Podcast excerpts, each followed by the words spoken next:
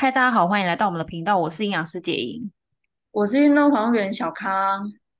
我们的频道会从营养学、人体生理学跟运动生理学角度探讨各式各样不同的议题。如果有兴趣，就继续听下去哦。那我今天要讲的是药物跟减重之间的关系。就是呃，其实有很多的药物，我们会在呃生命当中，就是在某些阶段我们都会使用到。可是我观察到说，有些个案它不容易变瘦，是因为它使用的药物。第一个可能是多重使用，它不会只使用一种；再有就是它可能使用了，那它使用的时间很长，或者是没有很长，但是很频繁。那这样子的结果都会导致肝肾的损伤，然后当然它就可能会影响到肠胃道的功能。那肝肾功能损伤跟肠胃道的伤害，其实最终都会导致他们是属于高体脂，然后虚胖，就是很容易肿啊。就是它的胖，你会觉得它是软软的，然后。呃，如果真的很严重的水肿，就是这个状况很久的时候，它才会变崩，然后你就会觉得它，就是尤其是脸啊，你会觉得它会蛮肿的感觉，它会那种肿肿胀胀的感觉。你知道有些人他，你你看他，你就会觉得他肝肾功能不好的那种肿，然后他瘦下来以后，他脸会消下去，可是他不会是那种很皮松的。我不知道你有没有看过那一种，就有些人他脸一开始是很水肿那种，然后眼睛很小，但是有另外一种是他真的胖。的那种脸，你有看过吗？就是不一样，你可以感觉出来。胖的人应该眼睛不会太有太大影响，可是如果是水肿胖的，那个眼睛会有点被肉挤进去。对对对，然后它会有分，你刚开始的那种比较低程度的水肿虚胖，它还好，然后它大部分就是肉松跟下肢肿。他就是会腰部以下比较胖这样子，然后如果真的已经很很久了，可能我遇到他的时候五六十岁，你就会觉得他脸很崩，然后眼睛就会这样，他就会偏这样。然后他瘦下来以后，他会觉得他好像整整形，因为他眼睛又大很多，因为他只是消肿而已。哦啊，那像这样的人，他下半身会比较肿啊，上半身会不会也胖胖的？不会，他上半身其实不会胖到哪里去。所以他会有点怪，就是脸会很绷很肿，然后下肢肿，可是他中间身体那一块其实还好。哦，那这样感觉蛮容易被忽略的，应该就很容易被讲说啊，我今晚看老啊，代谢卡拜这样而已吧。对对对对对。嗯、然后如如果说啦，如果他使用的药物是有类固醇的，他才会连上身都是肿的，啊，反而下肢还好这样子。哦，嗯嗯嗯，不同的药，嗯。好那我因为类固醇算是非常强的抗发炎药，所以呃那种药物还是有，我遇到这样还，可是我觉得相对少数。那我今天要来讲的是百分之八十的那一那一群人他会使用到的药物有四种药。嗯、那呃第一种很常见的使用药物就是消炎，比如说你有时候发烧或者是哪里痛哪里痛哦，经痛、肚子痛、头痛、肌肉酸痛、关节痛都有可能会吃的消炎止痛药，这是第一种。嗯，那第二种就是抗生素，就是可能有点小感冒，然后医生给你很强的药，你一两天就好，或两三天就好那一种，它可能抗生素加比较多，然后有些是痘痘，我遇到就是痘痘，他治疗痘痘，然后他就时不时会去看皮肤科，然后就拿抗生素这样子，嗯，类似像这种的，然后还有一个啦，就是如果不喜欢喝水的，会泌尿道感染，女生，然后就会一段时间都会吃一下子的那个那个抗生素这样子。好，这样他会使用这些。好，然后第三种就是抗组织胺，因为我遇到有鼻子过敏的人还蛮多的。然后另外一种就是湿疹，就是皮肤过敏。然后如果他真的很严重的时候，他就会吃一下抗组织胺。你你有遇过这种吗？哦，我本人就是啊，有鼻子的鼻子过敏，我是皮肤啦，就动不动就荨麻疹。哦、oh，OK，对对对，如果荨麻疹、湿疹，它都会，就是太严重的话，会吃一下抗组织胺。对，嗯、然后最后最后一款药更多人吃，就是肠胃药。哦，哎，该不会连瓦卡莫多都算吧？瓦卡莫多比较不算，它比较不算，哦、因为瓦瓦卡莫多它里面主要是那个那个 B 群，然后有一些菌，主要是益生菌。这样子，哦、对，虽然它的它的东西比较单纯，所以它比较不算药物，我觉得它算是营养品的范畴，这样子，只是它浓度比较高。胃散呢？胃散就是胃药。哦，我有一阵子有迷有在迷那个，哎就是，哦、嗯，就是那时候我压力很大，然后还是喜欢压力大暴吃的时候，然后每次暴吃完肚子就很痛不舒服，对，然后我就会去吃那个胃散。然后吃完之后就觉得哇，天哪，我胃超舒服的。然后我就大爆吃，然后在家，然后吃完再那个胃散这样。后来没错，我还自己买了一罐，一大罐。对对对对对对对，就是这样。就是如果有时候不小心吃大餐或吃比较多、吃比较快的时候，都会觉得肠胃堵住，那我们就会使用胃酸、胃散或是制酸剂。然后有些是这样，就是那个抗发炎的药物比较强，它就会导致呃肠胃不适，所以医生就会再加开一颗胃药。所以如果你吃消炎止痛的时候，有可能同时吃到胃药，是因为这样。哦，就是感冒的时候，他给你抗生素，又给你消炎止痛。那他想说你比较严重，所以他给你比较强的消炎止痛，同时伴随胃药。所以你看，你很常吃到，时不时就很容易吃到这样子。对，好，那我来讲一下，就是如果说你比较常会吃到药物，或者是呃你有蛮频繁的吃，或是以某一种特殊药物会吃比较久，那这样会导致哪些状况？第一个就是你会比较容易过敏。就是你可能遇到天气变化、湿度变化，跟某些特殊食物跟尘螨，你的敏感度会变高。就是经常吃以后，对，嗯嗯。第一个就是过敏，然后第二个就是肠胃比较容易溃疡、破皮，就是那个黏膜会变得比较不容易、比较薄。所以如果你不小心你吃到比较嗯刺激的食物，你可能就会痛，然后可能就会腹泻这样子。欸、听起来有点恐怖哎、欸，就是感觉那些药好像不知道像是硫酸还是什么，然后就整个一吃进去，然后直接腐蚀我们器官哎、欸。这这这也没那么严重，但是它就是长期累积的话，如果长期累积，然后你吃比较多的话，会容易出现这个状况。这样，而且那个溃疡哦，其实它就是那一层黏膜变得比较薄。那你说那一层黏膜变得比较薄，它会不会修复？其实也会。所以它就会常常变薄，有点破皮，再修复，再变薄，再修复。那那个地方是不是就会有一点我们讲的那种 scar，就是结痂、纤维化的反应？嗯、那你那边的弹性就会变差，所以你的肠蠕动会变差。哦，哎、欸，因为我记得之前说那个就是肠黏膜其实只有一层细胞的厚度而已，对，很薄。它在如果它在破的话，它它真的有机会是就是有一个洞在那边。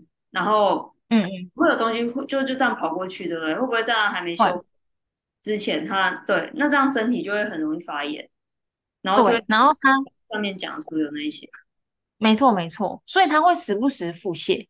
对，就是如果比较那个严重的时候，它就会腹泻一下啊。然后如果你知道它其实会变成什么，它就是会一下子腹泻，它破皮比较严重嘛，啊又吃比较多，然后它就冲过那一层膜之后，它是不是水就跑出去，然后就腹泻了？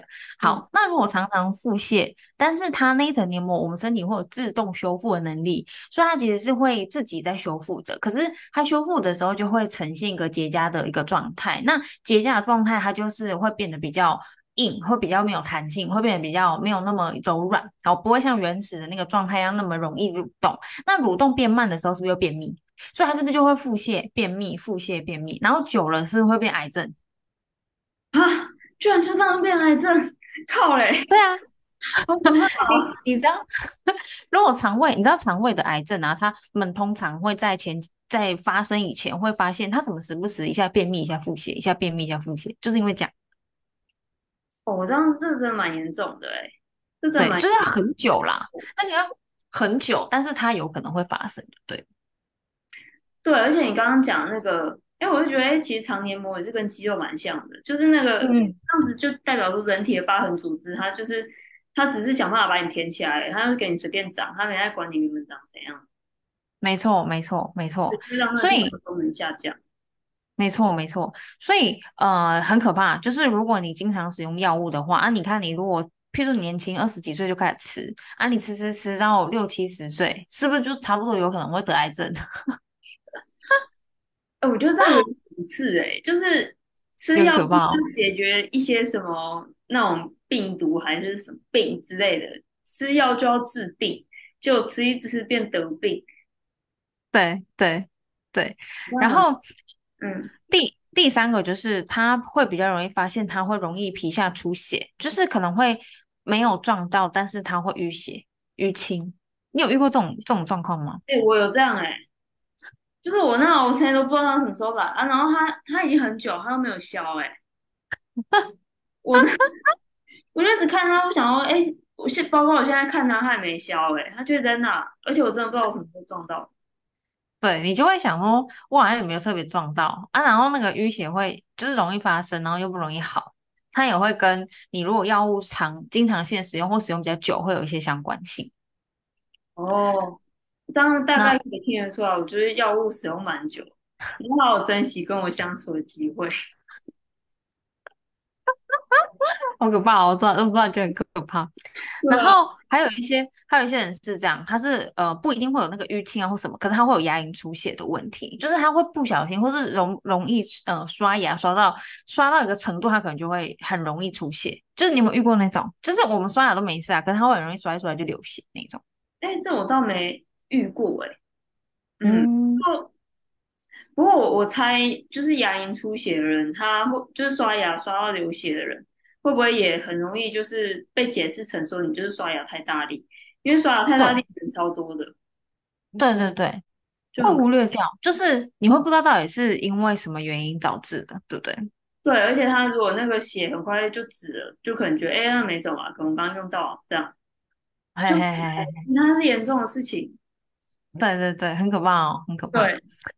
好，然后再来就是他的体脂会很高，就是呃会觉得比他那个年龄跟他那个状态的同龄人比较起来特别高。譬如说，我遇到很多他二十几岁而已哦，他可能就是刚毕业，或者是呃就是真的还没有到二十五这样子，可能他体脂就三十五趴，可是他的饮食习惯其实没有很浮夸。哦哦，真的是因为有可能就是因为他药吃太多。嗯嗯嗯。没错，好像身边有这样的人呢、欸，对吧？对吧？都吃的很健康，我记得好像某一个人这样跟我抱怨过，可是我现在想不起来他是他的脸，但是我就记得他跟我讲的那一段话，就是他都没有吃什么，然后也都吃健康的食物，可是为什么会胖成这样？对，就是尤其是他的体脂会异常的高，大概就三十五趴以上这样。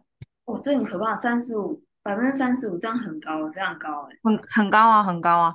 所以你会觉得，就是他，譬如说，如果二十几岁，其实顶多很高就是三十，我觉得三十已经非常高了。可是他会到三十五以上，然后他的饮食没有很浮夸，又或者是他不会暴饮暴食，但是为什么会这样？他就要想说，是不是他之前有呃比较长时间使用药物，然后他造成了肝肾损伤，尤其是肝损伤，然后就会导致他的脂肪，尤其是内脏脂肪比较容易高。那内脏脂肪高到一个程度，皮下脂肪就会囤积了，这样子。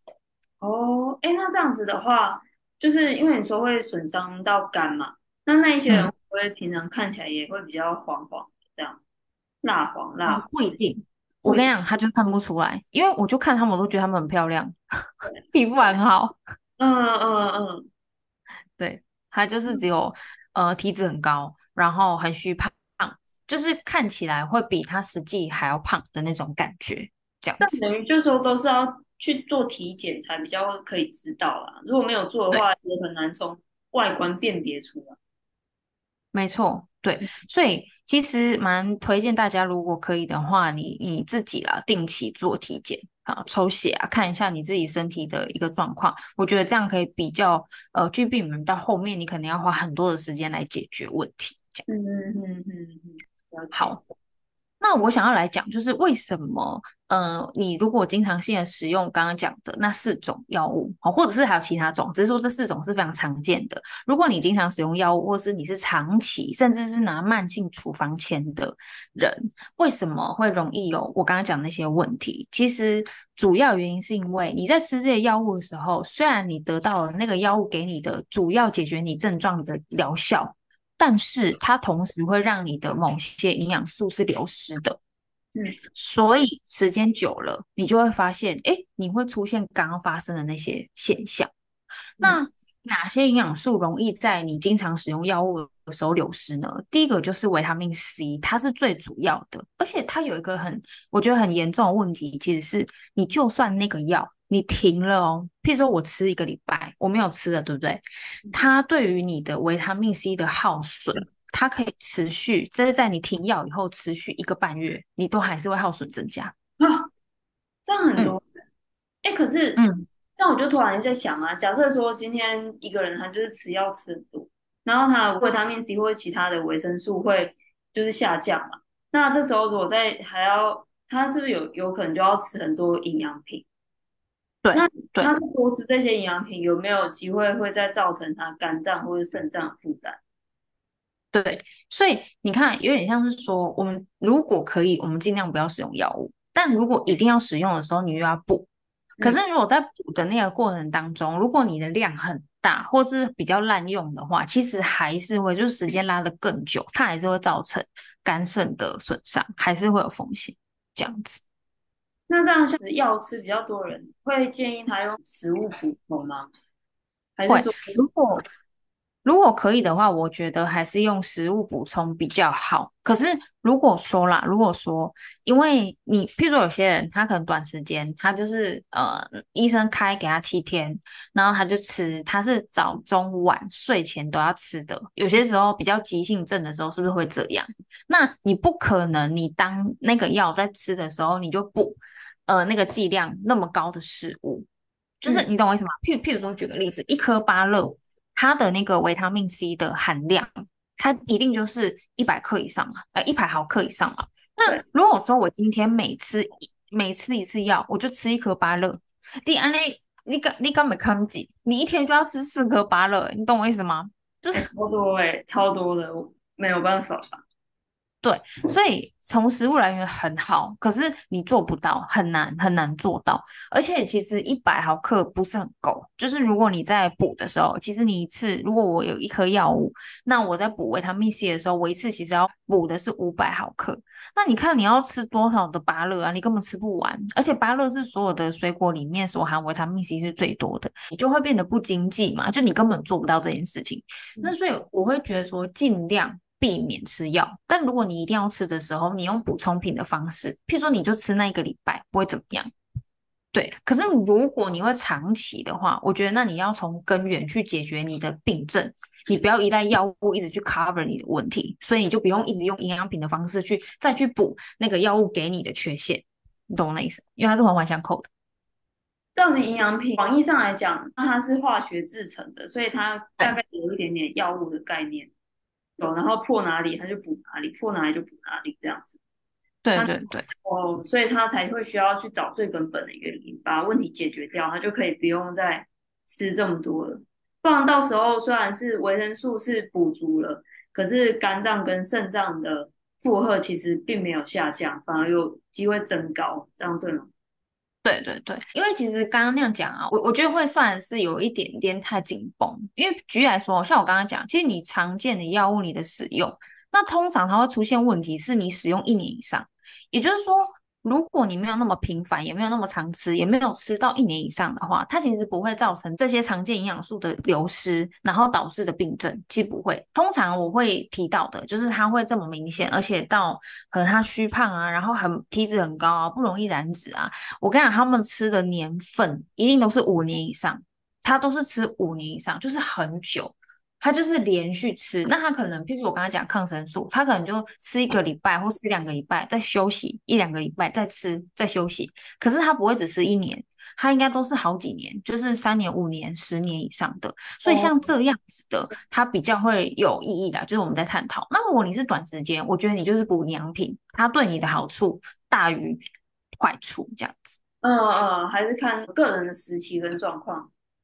对对对对对，好，那第一个就是维他命 C，然后第二个就是 B 群，它对于 B 群的耗损其实也会流失会增加，就是如果你用药比较长久的话，然后再来就是钙，钙的流失状况也会变多哦，在那个肾脏的钙流失的状况比较多，然后最后就是钾离子，钾离子。所以我会发现这一群人其实他们容易虚胖，是因为他的血液里面或他身体里面钾离子流失比较多，那其实他就很容易水肿，因为相对来说身体里面钠就会变高了，那这时候其实就很容易水肿。所以通常我在帮他们在调的时候，先调口味调淡很重要。他们通常口味调淡，他的体重就会先降比较多，或是他整个人会觉得消很多。就是你会觉得他也没降多少公斤，譬如说他可能才降三公斤，可是你看他的样子，你会觉得他消十公斤，会差那么多。嗯嗯嗯嗯，对，那主要就是跟他平常他如果使比较使用到比较多的药物，他的钾流流失太多了，所以你一开始如果要补的时候，我可能会补一些高钾的食物给他。就是蔬菜水果会给到比较多，而且我的蔬菜水果的形式可能会是果汁或是煮汤的方式给到他，然后要把平常的口味调淡，譬如说他不能够吃到太多的酱或是胡椒盐或者是麻辣口味的东西，就是盐分都要偏低那样子，那他的那个排出身体排出消肿的效果会比较好，这样子。哎，这样你刚刚讲到那个钙钙离子会变少吗？这样对，讲到一个还蛮还蛮危险可怕的事情哎，就是有蛮多高龄者或五十岁以上啊，其实五十岁以上就会开始，就是那个钙钙不是就会开始流失的比较快嘛。然后如果他吃那种慢性处方签又很久，那他钙流失比较快，这样子等于是他骨密度就会下降很快，然后肌肉量也会下降很快，这样就会很容易变肌少症，然后就会容易跌倒。然后他的生活会完全就换了一个样子，没错，而且他又睡不好。其实你的那个钙离子流失的状况比较多的时候，你一定会睡不好的。然后他就恶性循环嘛，就你整个，比如说你修复能力又变差，然后就开始又比较容易感冒啊、生病啊。然后刚刚讲的那些维生素，你可能就会流失的更严重，它就会进入一个恶性循环。所以高龄者，然后长期拿那个慢性疾病的，然后要拿长期处方签的，他就一直吃药的，他很容易这样。然后肌少，然后骨松，然后他就会，哦，比如说我们刚刚讲，他可能就开始要做关节置换，然后要要一直去做复健。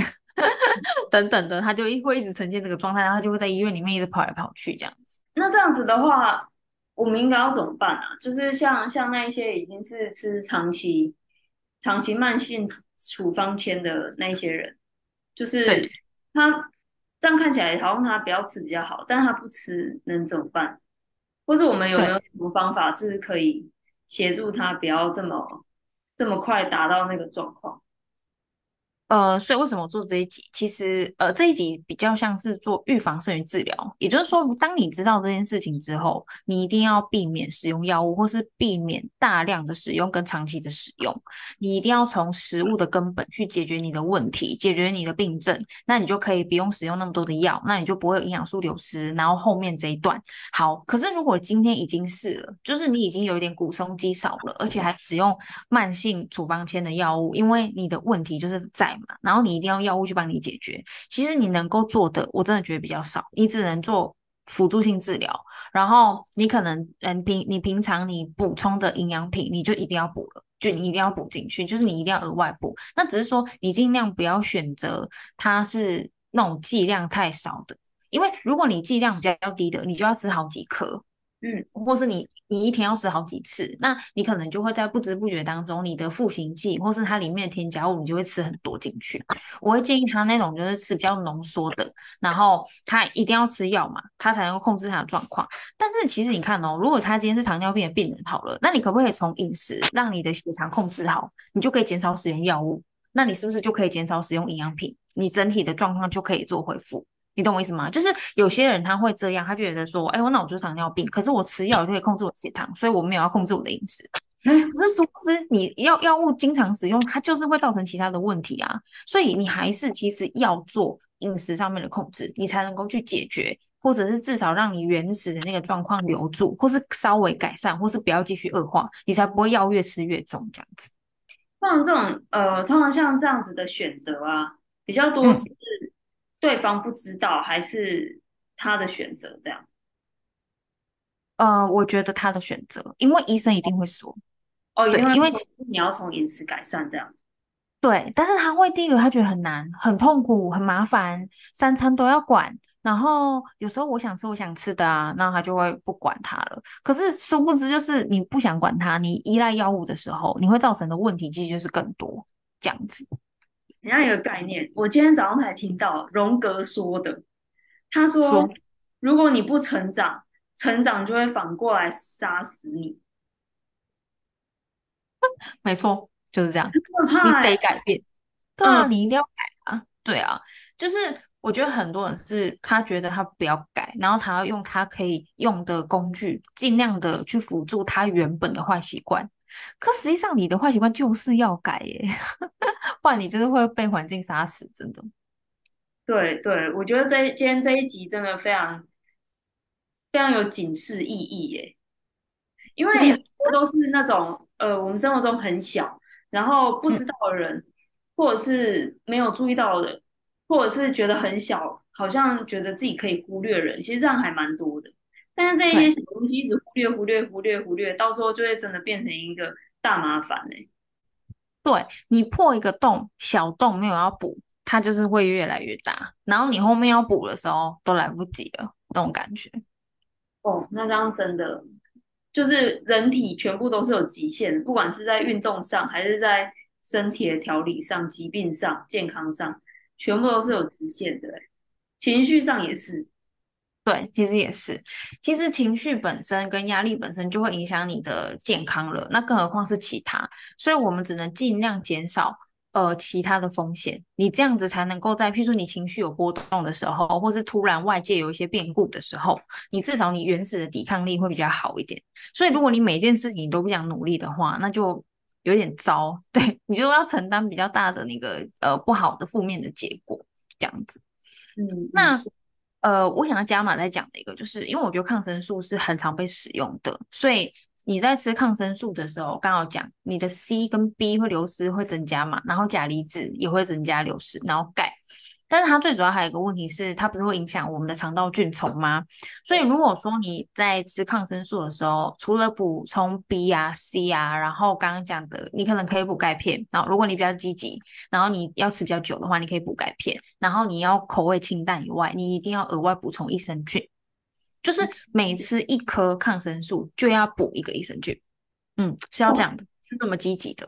嗯，那它那个它一颗益生菌要要要多少的那个益生菌菌量？对，我我觉得一百亿，就是如果可以的话，一百亿。呃，因为你一天会吃四次抗生素，因为它就是一定是一段时间，譬如说那个药的那个药效一段时间，然后你还要再继续杀菌，所以要吃第二颗，那可能就早中晚睡前。那我就会建议你就早中晚睡前各吃一百亿、一百亿、一百亿、一百亿这样子。哦，原来如此，嗯嗯嗯嗯，哦，那那这个也是因为之前我在看一些相关研究的时候也是啊，就是呃菌虫比较少，或者是菌。呃，菌的数量比较少的时候，不仅会影响情绪，然后连消化啊，然后甚至是整个身体的运作都会，也是真的差蛮多的。哦，所以抗生素不止杀杀细菌呢，它还是它还是会对我们身体造成一定程度的伤害。嗯，因为它就跟你做癌症治疗，呃，那个。呃，抗那种放射治疗或化疗一样，就是它什么都杀。因为你做那个癌症治疗的时候，它是杀癌细胞，可是你正常细胞也会被杀死，所以免疫状况会低下。啊，嗯、抗生素也是一样，你吃的时候，它会呃杀掉侵入你身体的坏菌，可是你的好菌也是被杀掉，一起杀的。哇，那医生随口说的建议要听。当然，当然，当然，哎，他不是在那边乱讲，哎，或者是他不是在跟你开玩笑，哎，没错，没错，没错。所以，嗯、呃，我觉得如果说小细节或是背后的原因啊，大家知道的话，你一定要小心。然后你就是多做一些备案，或者是就是就是相对应的处置，然后定期做体检，我觉得很重要，因为你可以提早发现，然后你就可以避免后面更严重的状况发生。这样子，嗯嗯，好的。那我们就分享到这边吗？